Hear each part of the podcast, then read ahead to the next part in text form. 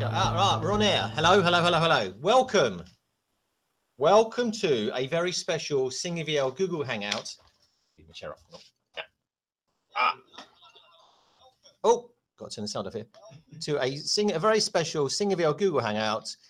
We have um, Bill Bexon with us today, and this is the first Google Hangout without my headset and with the guest sitting next to me. So it's very special. So let me just go through a couple of things. Remember, Singer Vielle's Google Hangouts are CPD accredited.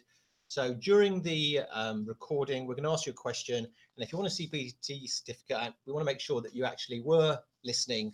Send us an email with the answer and you'll get your, you get your certificate, right? The next thing is remember that you can sign up on our YouTube channel and receive automatic notifications of everything that um, every time we do an alert, every time we have a new hangout occurring, you'll get a notification.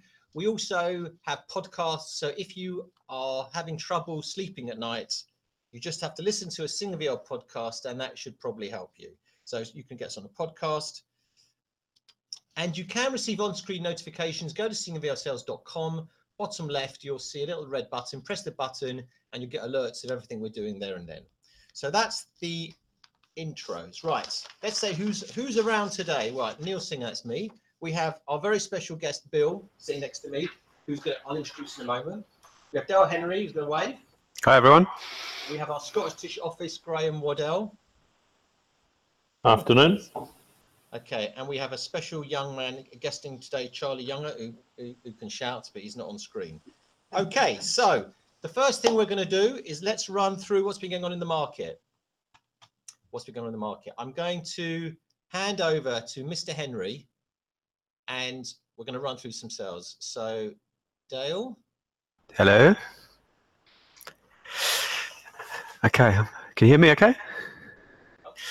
Hi everyone. Um, okay, so just in terms of activity at Singer Vielle, glad to say we've we've been doing a few deals of late. Um, in terms of some some sales we've we've got across the line recently, we've just recently sold this office investment up in Sunderland, which um, is let to Nissan and Avant Homes on relatively short leases. Key to this one, it was right next to the new Northern Spire Bridge. Um, we sold this for 1.3 million, 9%. We've also just recently sold a shop down in Trowbridge, let to oh, that's not it. That's not it. Um, let to Co-op Funeral Care. Um, we went from marketing to an exchange of contracts in only eight days on this one. We had more than uh, several parties interested and ended up uh, with someone exchanging within a couple of days via click to purchase. And that went for 6%, which I think shows the, um, you know, these sort of small lot sizes, there's continuing strength for income in the uh, from private investors in the market at the moment. Um, and we've got a number of new properties we've, we, have we have brought to the market. You can see on screen. Um, if I just briefly, very briefly run through them, we have got a um, We've got a shop, uh, a, a Sainsbury's supermarket down in Poole, let till 2023. We're quoting 1.3 million, 6%. We have got a very nice little shop down in Teignmouth in Devon, let to Subway, as you can see. Um, small, attractive lot size. Uh, we're quoting 7%, so attractive yield on this one. Prime pitch what else we got? We are marketing a London retail investment let to Cancer Research, a great covenant in West Ealing, right next to the cross, new Crossrail station. Um, let till 2024. Again, small, attractive lot size, 440,000, 5, uh, 5% quote on this one. Uh, what else we got? We have got a high yielding retail warehouse and supermarket investment up in Peterlee, which is let to Lidl and Pound Stretcher. Um, big site, low site cover, only 20% site cover. We're quoting just over £2 million. Nice yield of 10%.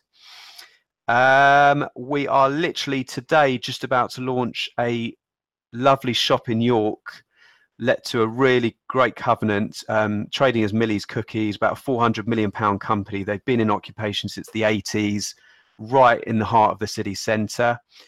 Um, we're going out at 575,000, which is five and a half percent. Um, and what else? We've got a, a, a few Scottish sales, which Graham may want to run through in a minute. And we have got some new sales coming up. Um, some shops down in Portsmouth, which we're just working on at the moment, which will be again right in the in the centre, high yielding. Um, early next week, we'll be launching a very very nice restaurant investment in Beaconsfield, with about 18 and a half years unexpired, uh, to a, to a national restaurant chain, and we've got a redevelopment opportunity in Stoke Newington, which will also should be launching next week. Um, so keep a close eye out and um, we'll be sending out notifi- notifications on those sales during the course of next week. Great. Great. Thanks, Dale. Okay, so you can see lots to sell at if you want to if you've got some money to park, you know where to come. We are busy selling. The market is still good at singlevilesales.com. How is it in Scotland? Graham Doug. You there? Yeah, I just had to unmute my microphone. You know, that's the technology. Um, it's good. As I've flitted through your screen, we've got uh, a lovely wee block in Fraserburgh, uh, town in the north of Scotland, like the Card Factory and Evenco. Um, so we brought that out just last week and there's good interest. Brought out a soft play area in Airdrie, which um, really, really good, good interest over the last couple of days, and we've got a couple of things we're bringing out next week. Um, where things are properly priced, then we definitely have uh, have interest. So um, watch this space because there's two or three things. There's an interesting industrial that we're going to be bringing out next week, which will be of interest to investors and developers. Um, it's got quite a few angles to it, so we'll be launching that next week as well. Okay, great, good. Right, let's in, let's get Bill. Bill, Yeah, I'm here. who are you? Well, Neil, thanks a lot. First of all, great to be here with you. Um, see all this wonderful technology that you've got at work. Um, a little bit like the motor industry, where we've got a lot of changes and uh, new technology coming in that makes it quite an exciting time for us all. Um, you asked to me to make an introduction. We set up APC in 2005. Uh, we're a specialist property provider. We're uh, focused purely on the franchised uh, motor market, and our clients are motor manufacturers, car dealer groups, and also a large number of investors together with property companies. And the work we do, as you'd expect, is the full range of property consultancy business, agency, professional work, valuation, uh, sales and lettings, and investment advice, together with uh, planning and rent reviews. Uh, since we've been established over the last uh, five years, we've done about 350 million pounds worth of Can everyone investment hear? Can I tell you everyone can hear you? Okay, come a bit closer. We've done Yep. about, sorry, thank you, Neil. We've done about 350 million of uh, investment sales over the last five years. And actually, over 10 years, we've done about 525 million. Um, our 10 year average market share in the investment market is about 30%. And so far this year, Of the whole investment market. of the whole of the whole car dealership, Oh, the car dealership market. I And, thought you looked like you had a nice watch on. and uh, we have done about 45 million pounds worth of sales so far this year, which, to be precise, is 42% of the car dealership market, and that includes Neil the sale of the Oh, yeah. Uh, Fiat dealership that we did together. Yeah, that's right. Yeah, yeah, yeah, yeah, yeah. Okay, so it's an interesting time in the prop in the um, economy, let alone the property business, and I think it's be interesting to talk about um, what is going on in the car market because the car market is going through some change, isn't it? Yeah, indeed. Yeah. So, should we do you want to talk about the cyclical and the structural changes? What's going on in the industry? Yeah, yeah, I think first of all, it's really important to distinguish between the cyclical changes, which, for example, is uh, sale of new cars, and, and the structural changes, which is, for example, the introduction of electric vehicles, autonomous driving, semi-autonomous driving, and, and car sharing, all of which are in the news. And we get a lot of questions, uh, particularly from investor clients, uh, that uh, about this new technology. And because we're dealing on a daily basis with dealers and manufacturers, we get their feedback and we can provide that translation service through to our property industry clients. So we do spend a lot of time and we, we, we produce reports on, you know, on that sort of thing. But um, the important thing, and perhaps we might look at the slide here, might be an idea, is if we can just uh, visualize for people what we mean by distinguishing between the cyclical uh, and the structural. So, as I mentioned, uh, new car sales and uh, consumer confidence matters are really ones of a cyclical nature, but the structural ones are, as I've described here, the electric vehicles, the autonomous driving, and the subscription services. And these are ultimately going to have a much uh, more far reaching impact than the cyclical new car sales. So what we should do when looking at the motor industry is put the cyclical to one side and look at these structural changes. Yeah, because you would imagine, you, I mean, there's a lot of talk. If you read the press, car sales are down, um, uh, and uh, the industry appears to be suffering. And it's it's interesting, I think, that people automatically think that the whole industry is changing because of electric vehicles and um, and car sharing, etc., which I think we can go into in a moment, which would be interesting. But actually, you would have thought, therefore, that you don't need um, car showrooms, but actually, it's quite the converse, isn't it? So it's interesting to talk about the nature of where the industry is going. I mean, let's first of all think, what do you think Brexit is doing to our to the car market? Because I'm, I'm interested. What I'd like to try and do is talk about the car market and then how it fits in with our property um, side. Yeah, okay. I mean, Brexit is uh, important consideration, but there are other regulatory changes that are actually more important for the motor industry.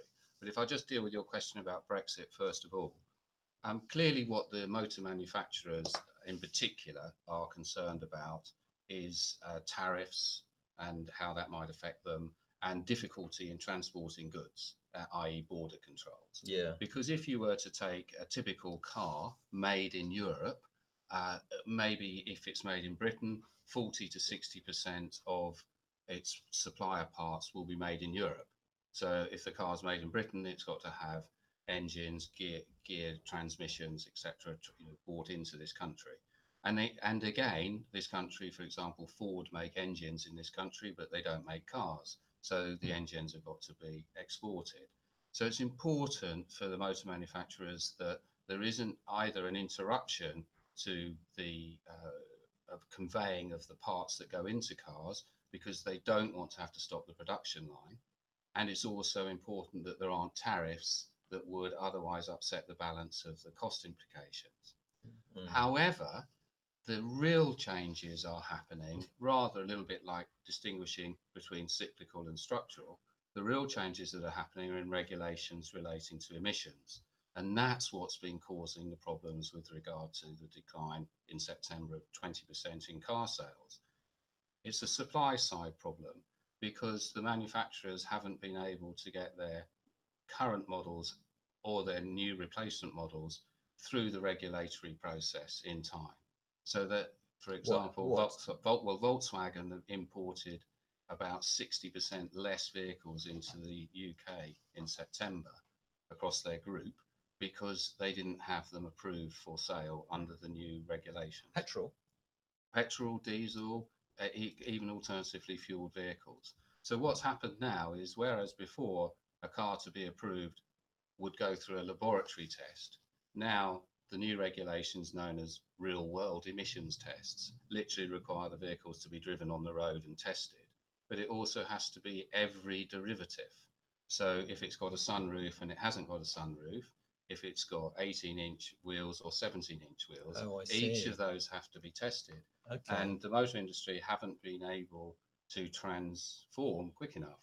So what you've got is a supply side shortage evolving at the moment until the new product arrives, whereupon there'll be a cyclical boom. So, so because people are very concerned about Brexit, it's easy to blame Brexit for the drop in car sales, but that's just part of it. Uh, Yeah, that is exactly the point. It is part of Okay, it. I mean, the more cynical might suggest that the major motor manufacturers are wanting to uh, to use this to make a point about Brexit, but lying underneath it is is regulatory change. because I've heard on the news that some of these manufacturers are saying that. I'll tell me if I, you'll know, but you'll know the answer. They don't hold a lot of stock for parts in the UK. Is that right? They hold it. The they they work. Their models are that they they need a part. They pull it in from Germany. They pull it in from Europe. Yeah, I'm not a logistics expert, but each manufacturer will have a centralized parts distribution center. I mean, Ford's in Daventry, uh, Nissan's is in is in Lutterworth, for example, and they distribute on 24-hour notice to their dealers overnight. So in turn, the probability is that they are receiving products from all over Europe in time to be able to do the 24-hour distribution to their own network. Okay, okay. So what what I what I what I'd like to do, if I may, I'd like to explain to everyone all the new, you know, what the, the new um, items in the market which have come around in the last few years, and then we sort of gradually bring it into the property side. So should we talk about electric vehicles and um, the alternative fuel fueled vehicles and autonomous driving? Yeah, let's, I think I think that. I think those. I don't know if one of your slides is appropriate. yeah, Um, let, let's do that. I mean, the big the big change is is powertrain, which is this move towards electric and alternatively fueled vehicles, and and a decline in in diesel um, as a as a fuel. So what we've got here is a slide um, that is showing how uh, cars are not facing uh, extinction. Uh, they're very much uh, the centre of providing mobility, but the way in which the car, the powertrain of the car is is changing towards electric and alternatively fueled, and the ownership model is changing uh, towards uh, you know, shared driving subscription services, and the usage is changing towards autonomous, more likely semi-autonomous. So you will see a situation in, in years to come with smart motorways where the motorways are influencing the driving of the vehicle. So the car is talking to the road, smart motorways. yeah. Um, but uh, clearly, and, and in time, cars that can't do that may not be allowed to use motorways. Yeah, interesting. Interesting. So, and what's the rise of um, the electric, the electric car? And because I, let's if I can first of all deal with that because I've got a couple of questions about what's happening. Shall I, shall I show people this one? This is Yeah. quite useful, isn't it?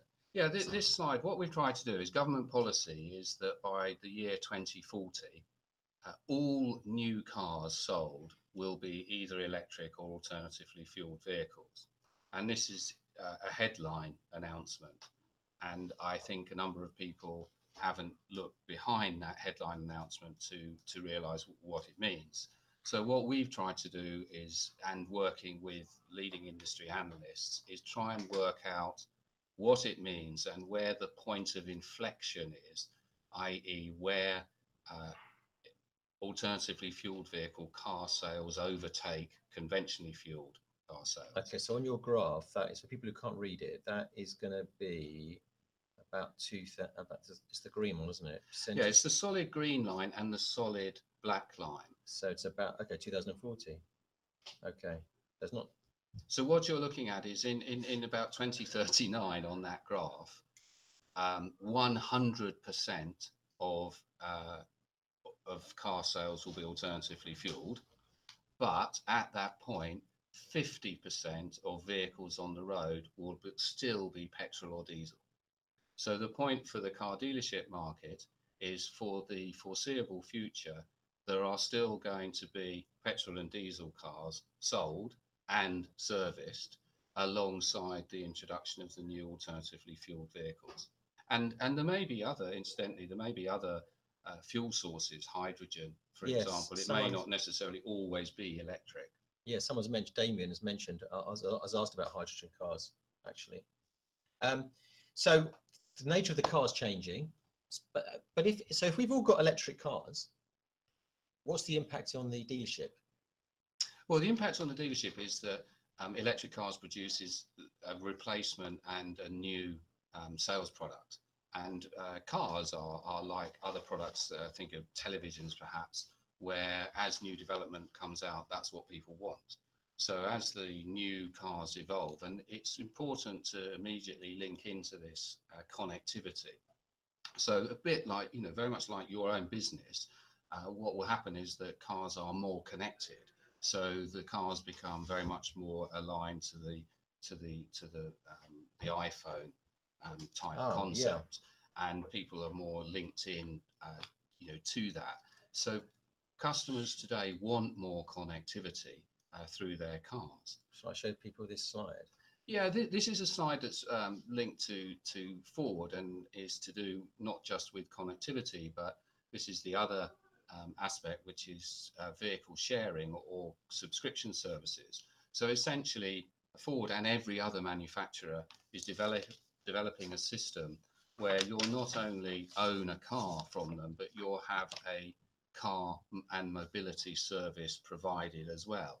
So that what that means is that whereas you have Uber at the moment and probably to continue, uh, Ford will also have a driver service. So you may own a Ford, but you may decide because you're going to go out that you don't want to drive, and Ford will then put you in touch with essentially a Ford taxi that will arrive, take you to where you're going. And Yeah. that has huge implications. For example, it's likely that for property, it's likely that town centres, for example, may not then need so much car parking because there'll be much more in the way of, of taxi um, uh, subscription service delivery of vehicles. So it takes away drinking and driving considerations, for example. So what was interesting, I was at, at, um, I was I was at Berkeley Homes a couple of months ago, and they've got a huge scheme out in East London around Aldgate, and I, they've got no car parking. And I said to them, I do not, I cannot get my head around the fact that people are paying, you know, six, seven hundred, six, seven hundred thousand pounds for a flat without car parking. And they said, yeah, but you don't realise that young people don't want a car. And actually, Uh, so I thought it would have a terrible impact upon the car industry. But when you and I were talking about it, I mean, you can expand upon it for people watching. Is you were saying, well, that the point is that people are because they're changing their habits. They'll be drive with driverless cars and with Uber drivers and with shared vehicles. There still is a huge demand for cars going forward. It's just the nature of where the demand comes from is different. Yeah, I think so I think right. I think yeah. So it's worth explaining so, that. So, so, so what will happen, in, particularly in London, is a classic example in urban areas where the cost of car ownership and car usage, uh, for example, um, congestion charge, etc., is and parking it and, and the considerations of that. It, there are going to be more car clubs. So companies, I imagine, like Berkeley Homes, will start to offer concierge services with the flat that are linked to car clubs that provide the person with, like in Manhattan, a you know a, a taxi service that will take them out to the restaurants or in the shop. Remember, the shopping can be home delivered. So Yeah, so yeah. But, but even you know when they want to go to Harrods or Selfridges or uh, Covent Garden or the extra shopping experience, they will be a member of the car club. And even in our world, uh, I, I've met a retail agent. A lady lives in, in Clapham. She doesn't have a car. She just simply walks around the corner to her enterprise uh, car club parking space. And for 45, 50 pounds a whole weekend, she can then you take that car, drive down to her parents in out. It's amazing. And you just pick it up. Yeah. But I think that the subscription service will sit alongside ownership. So it may well be that we'll find that people have cars, but they don't park them in London. They're they're parked somewhere else. Do you and how tell me how long do you think the driverless cars will start to have an impact? Well, driverless cars is, is going to be a matter of government regulation and the, the need to deal with the safety and the responsibility aspects. I think more realistic uh, in, the, in the short to medium term is more movement towards autonomy. So at the moment, the ability to uh, design and deliver a, an autonomous car is perfectly feasible. And all of the cars that are delivered, to my knowledge, that are autonomous are hands on. So, in other words, you have to have a hand on the steering wheel. And if after, say, three seconds, it's identified that you're not got a hand on the steering wheel, you're not therefore in control of, of the car, you're not therefore responsible for the car, the car will stop or will come to a, come to a stop. So, uh, at the moment, the prospect of moving towards au- full autonomy uh, is quite challenging because of the, uh, the, the, the, the regulatory requirements. On the other hand, in theory, the movement towards autonomous cars will remove human error and will make driving more safe, which means that roads can be more intensively used and probably means there'll be more cars on the road and more cars generally. So it's interesting, isn't it? So whilst people's automatic reaction to the changing world is that actually um, there won't be as many car dealerships needed, actually that's not the case at all. No, you asked about um, about electric cars. So we've shown a graph, and uh, it shows that even in 23 years' time, half of the 37 million cars on the road currently, assuming it's flat, whereas many people think it'll be 2% per annum growth in cars. Um, those cars have all got to be serviced and sold alongside all of the new vehicles. And for example, an electric car can't be serviced on the same ramp as a combustion engine car. Uh, the the ramps apparently have to be wider. You know, dealing with a battery and a combustion engine is completely different. And Mm, also, the mm. safety risks are very different Mm. because clearly, in a combustion engine, you've got fuel and fire risk. With an electric car, you've got electrification risk. So it requires completely new training. So the likelihood is that, for example, workshops might have to get bigger whilst they deal with the transition of from electric to uh, to, And, to, to electric. And have you have, have you seen the dealers starting to change their occupational requirements in relation to all this, or is it still a bit slow? Is, is it slowly coming in? I think there are two schools of thought. Uh, there are some uh, dealers that see that the the the, the palace, the, the theatre presentation of of the new product is important, and we're seeing this. For example, there's a, what will be uh, the most impressive Jaguar Land Rover dealership in Europe is currently being built in Staples Corner, and it's about six stories high, and will be an absolute palace to that to that Jaguar Land Rover product. So would fit the American definition of a category killer. On the other hand, you're seeing other uh, dealers and manufacturers looking at more modest uh, representation. So, from a property perspective at the moment, the dealers and the manufacturers are evolving their new model, physical model for the future. I Mm, don't mm. think they necessarily see that uh, there's a one size fits all solution. So we might see some elements of disaggregation, splitting up of operations. However, the one great thing for property is in the UK, uh, it's quite expensive to source sites and to develop them.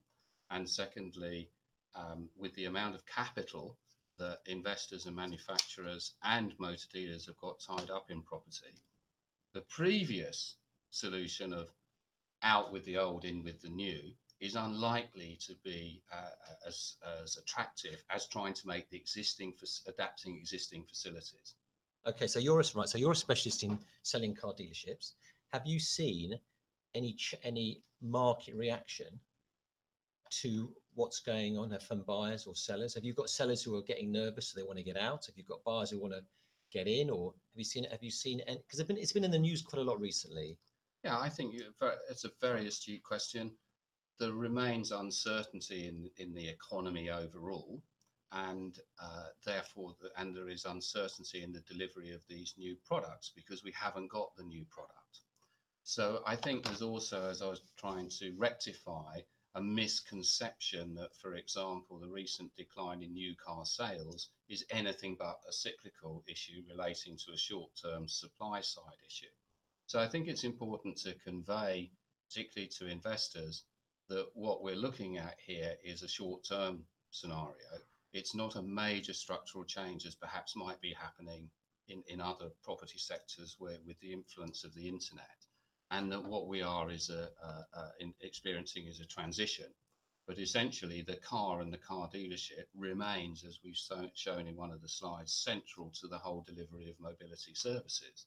So Mm. being an owner of that Mm. asset puts you at the very center of future transportation and mobility services. So it's a very good time now for investors maybe to take advantage of some other investors' uh, uncertainties or concerns and to to uh, you know get in at a, at, a, at a very good time in the market. So I would But say, sorry yeah. I, to finish, I'm sorry to interrupt. Oh. It's also really quite important to look at the brands.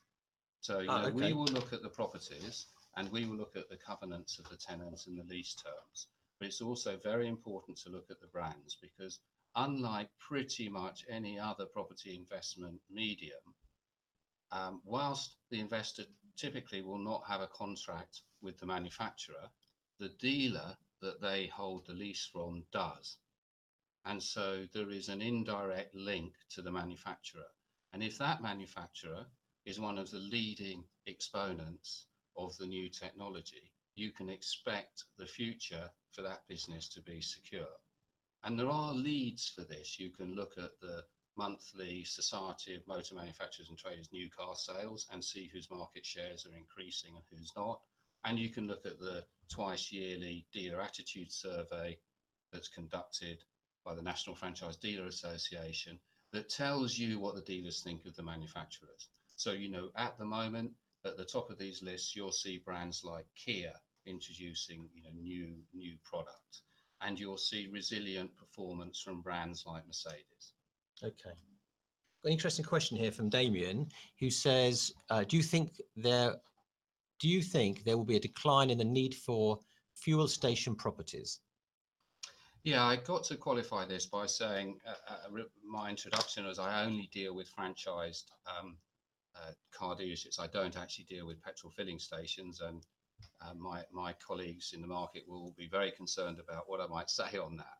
However, there is a kind of quick answer to your question, which is that BP very recently acquired ChargeMaster, and ChargeMaster, together with a company called PodPoint, are one of the two principal providers of electric chargers.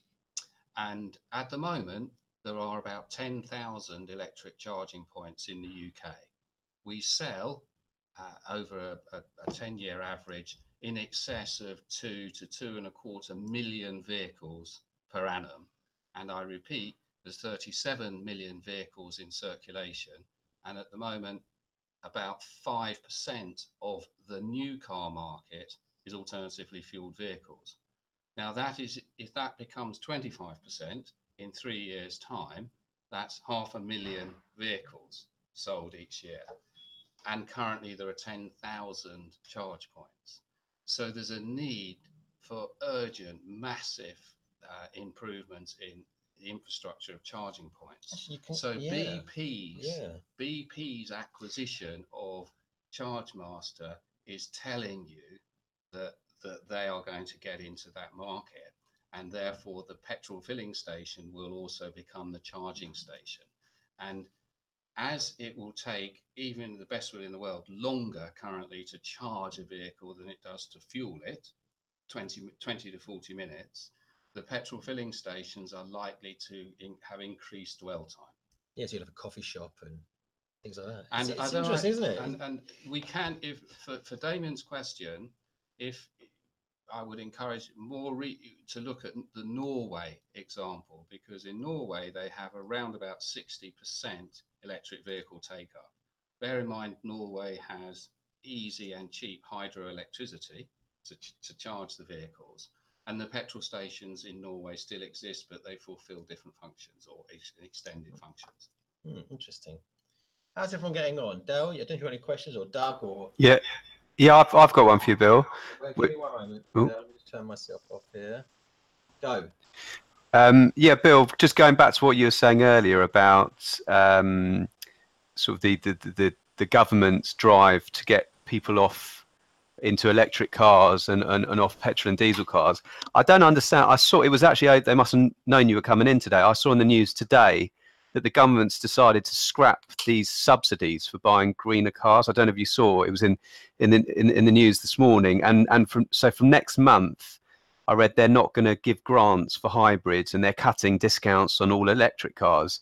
So on the one hand, the government saying they want by was it 2040, 2050, everyone to own electric cars, but which makes this decision to me by the government just ludicrous, isn't it? Or I, I don't know what your view is on that.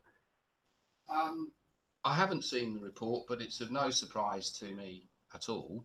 Um, I think, first of all, overall, the government's attention is devoted elsewhere at the moment. And secondly, uh, the, the UK motor industry does feel that uh, government isn't giving it the attention and support that it's required, that is required. Um, the subsidy that you're talking about, very roughly, is typically four thousand pounds per vehicle, and electric cars are quite expensive. Uh, I would think typically between thirty and forty thousand pounds for the, the the cheaper end models. So the four thousand pounds uh, subsidy is is quite important in in uh, you know assisting that. But also, uh, you mentioned about hybrids. The government's uh, and in, general socio-political views are to move away from hybrids and to move into pure electric. So it makes absolute sense that uh, subsidies for hybrids would, would be particularly hit.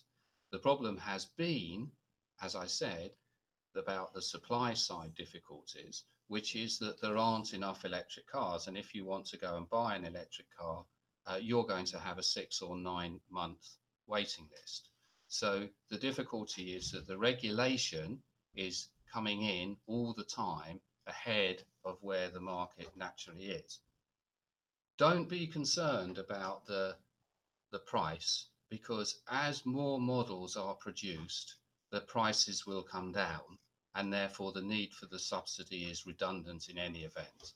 And as the major manufacturers, so Tesla have had this field to themselves for a long time, but as the major manufacturers introduce new models, and I read a report recently that there are at least 40 new models planned now, but you can imagine by the time we get to 2021, 2023, there'll be many, many more uh, models than that. Inevitably, the costs will come down and the subsidy will have been redundant.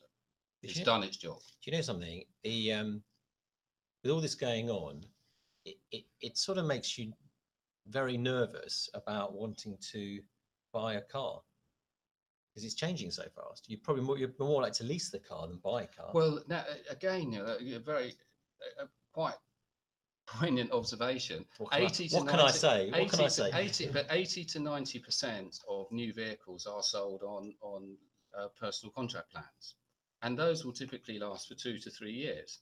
So you're absolutely right. Why would you buy a car Mm. outright? Why wouldn't you Mm. buy a car on the personal contract plan? Which simply then means that you the car that you buy today, you can change for a new car which is completely what you want and completely compliant in two or three years' time. Mm. And the uh, finance costs, most manufacturers will be offering zero zero interest, are very very compelling. Mm. So that's exactly the thing to do. I mean, I'm not offering. Um, uh, you know, personal finance advice. Yes, well, if uh, anybody this wants to get yes, so did, all I say is that uh, um, Bill knows all the deals. Knows, knows right. So, um, Graham, do you have a question? Yeah, I mean, what what are alternative fuel vehicles? I mean, what are the other alternatives? I mean, it's all focused on electric, but what are the other types of fuels that would be used for alternative cars? Yeah, I'm not not an engineer, Graham, but um, hydrogen was mentioned before. Uh, my recollection is either Honda or Toyota have been looking at um, hydrogen as a as a as a power source, and you, you know we can speculate as to whether uh, reliance on battery could be replaced by other forms of of, of power generation. I- I think the overwhelming issue is that the, the, the governments across the world want to reduce emissions. And so the, the, the need to be replacements for, for, for fossil fuel emissions, even though many of the manufacturers will maintain that they can produce extremely efficient and low emission vehicles, both from petrol and diesel. Okay. And I, I, I suspect, um, someone asked me this another time, I suspect that as time develops over the next decade or two, we will end up with a mix of, of, of, of um, uh, uh, combustion engine cars and uh, electric and alternatively fueled vehicles, which would cover um, hydrogen. Okay. Good. Okay. Shall we? Should we have a prop tech? Should we have a prop tech break and then come back to um, the car market in a moment? Because I'm just. I thought the audience might be interested in in watching something, and I'm going to explain something that happened this week, which well last week actually, last Friday, which I just think might be quite interesting. So this, let's just talk about this.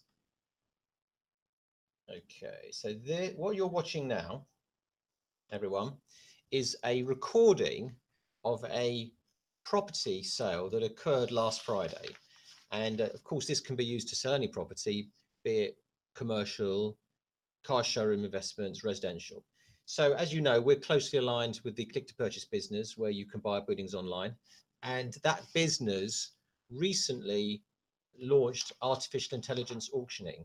And the idea being that rather than having an auction run by an eBay style um, computer or run by an, um, an individual in real time, we decided to create an automation and we decided to build onto the click to purchase system an automation where it was actually run by a bot, which is beyond manipulation, but the bidding experience is completely the same as if one were standing in an auction room, putting your hand up and bidding. And so what happened here, this was a building that was sold in Dublin. And interestingly, it was a residential property.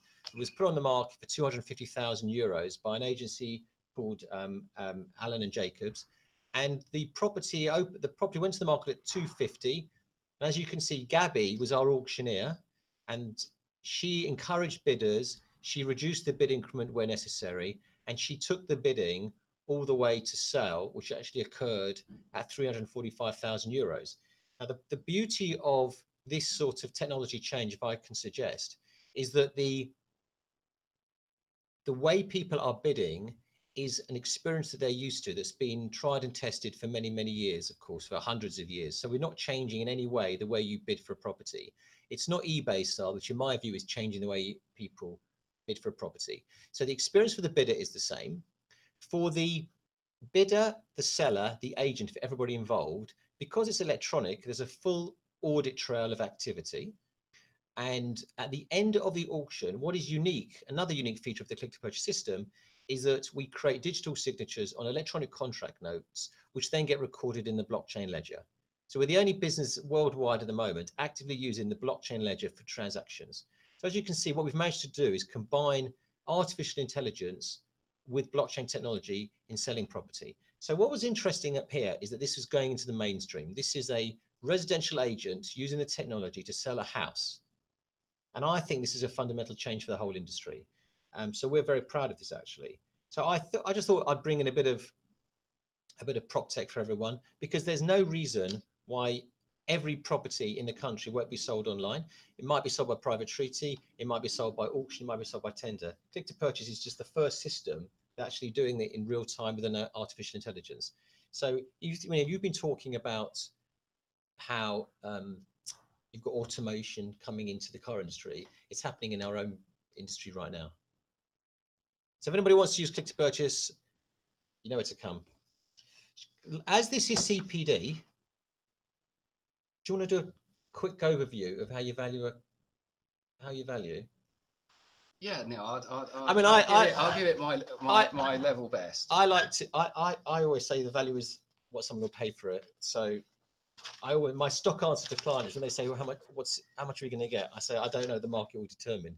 But shall we try? Do you want? Shall I get an appropriate? yeah, I up? think the I think that yeah. Thank you for putting this up. I think I, there's one real purpose behind this, which is that um, I would like to convey that whilst car dealerships are, are often assessed on the basis of their rent per square foot, and if you look at this slide here, which is just a typical typical dealership, um, you'll see at the bottom right hand corner there's a 12 pound 37 figure.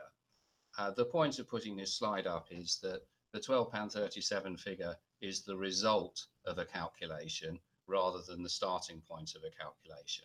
So the challenge sometimes for car dealerships is dependent upon the configuration of the space. You could conceivably have a building of the same size on the same uh, site area uh, with one identical one next door having a different valuation.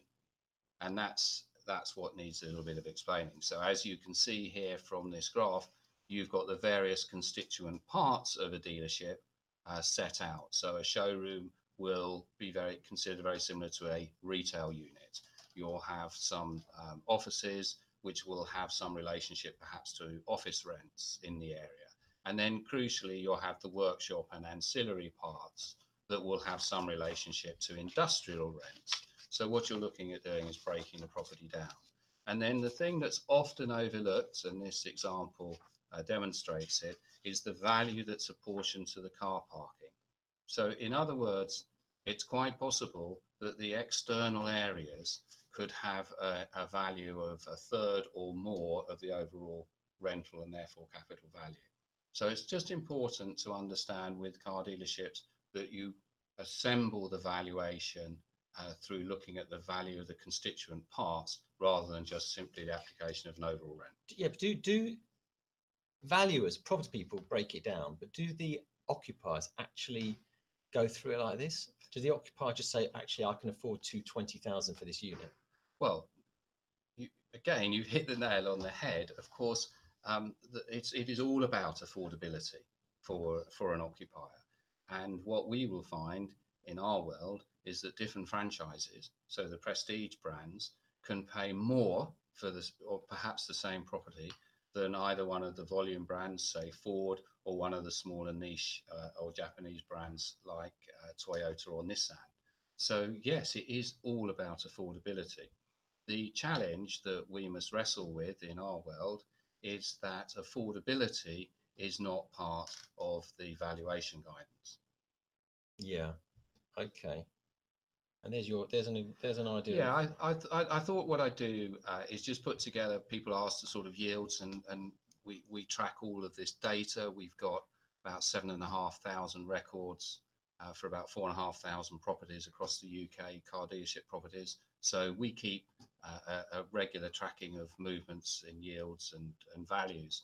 So this is just a and uh, this is just a slide that is showing where the average uh, where the average values are. So the top table is all car dealerships, what the average yield is, which has not moved a great deal, um, but you know, this year is proving to still be quite keen. And then we've shown uh, a, a, sec, a separate table for the five to 10 year unexpired lease. This is often the area in which the institutional investor is looking to uh, review the position and is an opportunity for sort of private investors. And then we've shown the highest prime yield, which would sit alongside any form of uh, alternative RPI based investment, you know, a 20 year lease with RPI. And you can see that's that's very key. You know what's interesting actually? The yields haven't really moved in the last few years. It's been pretty static. Yeah, I mean, the big yield movements will have been probably from, um, you know, 2011 to 2013. And, and then, as you say, we will have seen a relative plateauing. Yeah. Okay. So, Bill, I think that's really interesting. I think we've, I think unless anyone's got any more questions, I think Can I ask a question about lease lengths? yeah, of course, go. Yeah, I'm just interested if uh, where, where where the market outlook is on lease lengths on, on a new letting on a new on a new s- on a site. What would your um, what could the expectation be of the lease length that an occupier would sign? Are you seeing these lease lengths coming in, or is there pressure to take breaks into the leases um, because of the, the the cyclical restructuring that's going on? And what's your outlook for that over the short to medium term? For new builds, um, we would still expect to see 15 to 20 year contractual obligation. Um, you know, and and in the main, most dealers would be happy to do that because they would accept that that building is future proofed and flexible. Um, the buildings are quite expensive to build, so uh, perhaps the most area of activity at the moment is is in new Jaguar Land Rover dealerships, and you can expect the construction costs for one of those to be six to eight million pounds. So all up together with land and buildings, a, a value of eight to 12 million pounds overall is, is not is, is, not unreasonable. I think if you're reletting an existing building, uh, you first need to consider its suitability for the intended occupier and whether they've got to make uh, alterations. And as Neil was referring to earlier, um, you've got a position whereby i- is it affordable for that particular brand? And it may be what, what we've seen, and this is the best example, and uh, this has been seen across the country from Scotland down to the southwest. One of the most popular occupiers for former franchise car dealerships is a used car supermarket. And and we're seeing typically a rental adjustment of around about 20% discount from what the franchise dealership was paying to what the used car supermarket is paying on a reletting. Uh, nothing much in the way of inducements, maybe some form of step rent, maybe um, a three or six month rent free or, or, or concession there, but nothing too significant. Okay. Okay. Okay. So the last, I think that really wraps it up. We've done a bit of prop tech. We've done a bit of, um, we've done a bit of car, well, a lot of car dealerships, which actually does. It's, I find it so interesting because I'm so interested in the whole prop tech world, and um, I think that probably wraps up for today. We've been on for nearly an hour. Um, thank you for questions, and I think that's probably it. Everyone, anyone, any more questions? I think we're we're done for today. Remember, oh, actually, just just to remind everybody, a couple of things as we finish off, which which might you might find quite interesting. Let me just share the right slide with everybody. So, just for those who are interested, this is us. Remember, this is Singer Vielle, and you'll find this infographic now on our website, which does show what we do as a business. And as you can see, we are quite technology driven. Whilst we are very into uh, marketing, we also are very interested in the world of blockchain and the world of artificial intelligence, etc. And the side business is the click to purchase business, which is here, as you can see. So if anybody wants to talk about click to purchase or blockchain, please let me know. Oh, and the last thing, actually, let me just show you what you might find interesting. With I showed you earlier the property which got sold in Ireland. This actually is the digital contract note, which was generated immediately the auction completed. And you can see here these hash these hashes. This is the these are hash digital signatures, and this is what makes the whole thing legally binding. If anybody wants to learn more, by all means give me a shout and I will explain. But I don't want to. I don't think today is necessarily the uh, the right place to go into this in too much detail. So everyone, that's it. Bill, thank you very much. I hope Thank that you. was great. If anybody wants to sell an investment, you come to me. If anybody wants it valued, you go to Bill. All right. You can offer it. You can go to Doug and Graham as well, and you can also use Dell. But anyway, but if anybody wants something that, if anybody wants some specialist advice about car showrooms, um, go to Bill. Oh, oh, where can you get the cheapest car? These? What's which manufacturer's really struggling? Oh, I couldn't possibly say. Yeah, I couldn't I tell you what, I tell you what. Talking about um, diesels, I bought a diesel car the other year. You know, it's, it's, it's, I'm still paying the thing off. I don't think I'll ever get my money back, will I? Okay, so Bill, thank you very much. That was really Pleasure, interesting. Great. Anyone's and also, if anybody wants an introduction to Bill, please come on to us. We'll be delighted to refer you. In all seriousness, so thanks very much, Bill. Dale, well done. Thank you very much. Doug, great. Thank you. Learn CPD. Oh, you know CPD. Yeah. If anyone wants to, wants to, Graham, thank you very much. Thank you. I tell you what. Okay, CPD question. What year? What year on that did we show on the graph? At what point is the is our alternative vehicle sales meeting um, uh, uh, old-fashioned car sales? There. Okay, so if anyone answers that, then get their CPD certificate. So that's it, guys. Thank you very much. Have a good weekend. Um, Thank you. all the best. Thanks very much. Bye.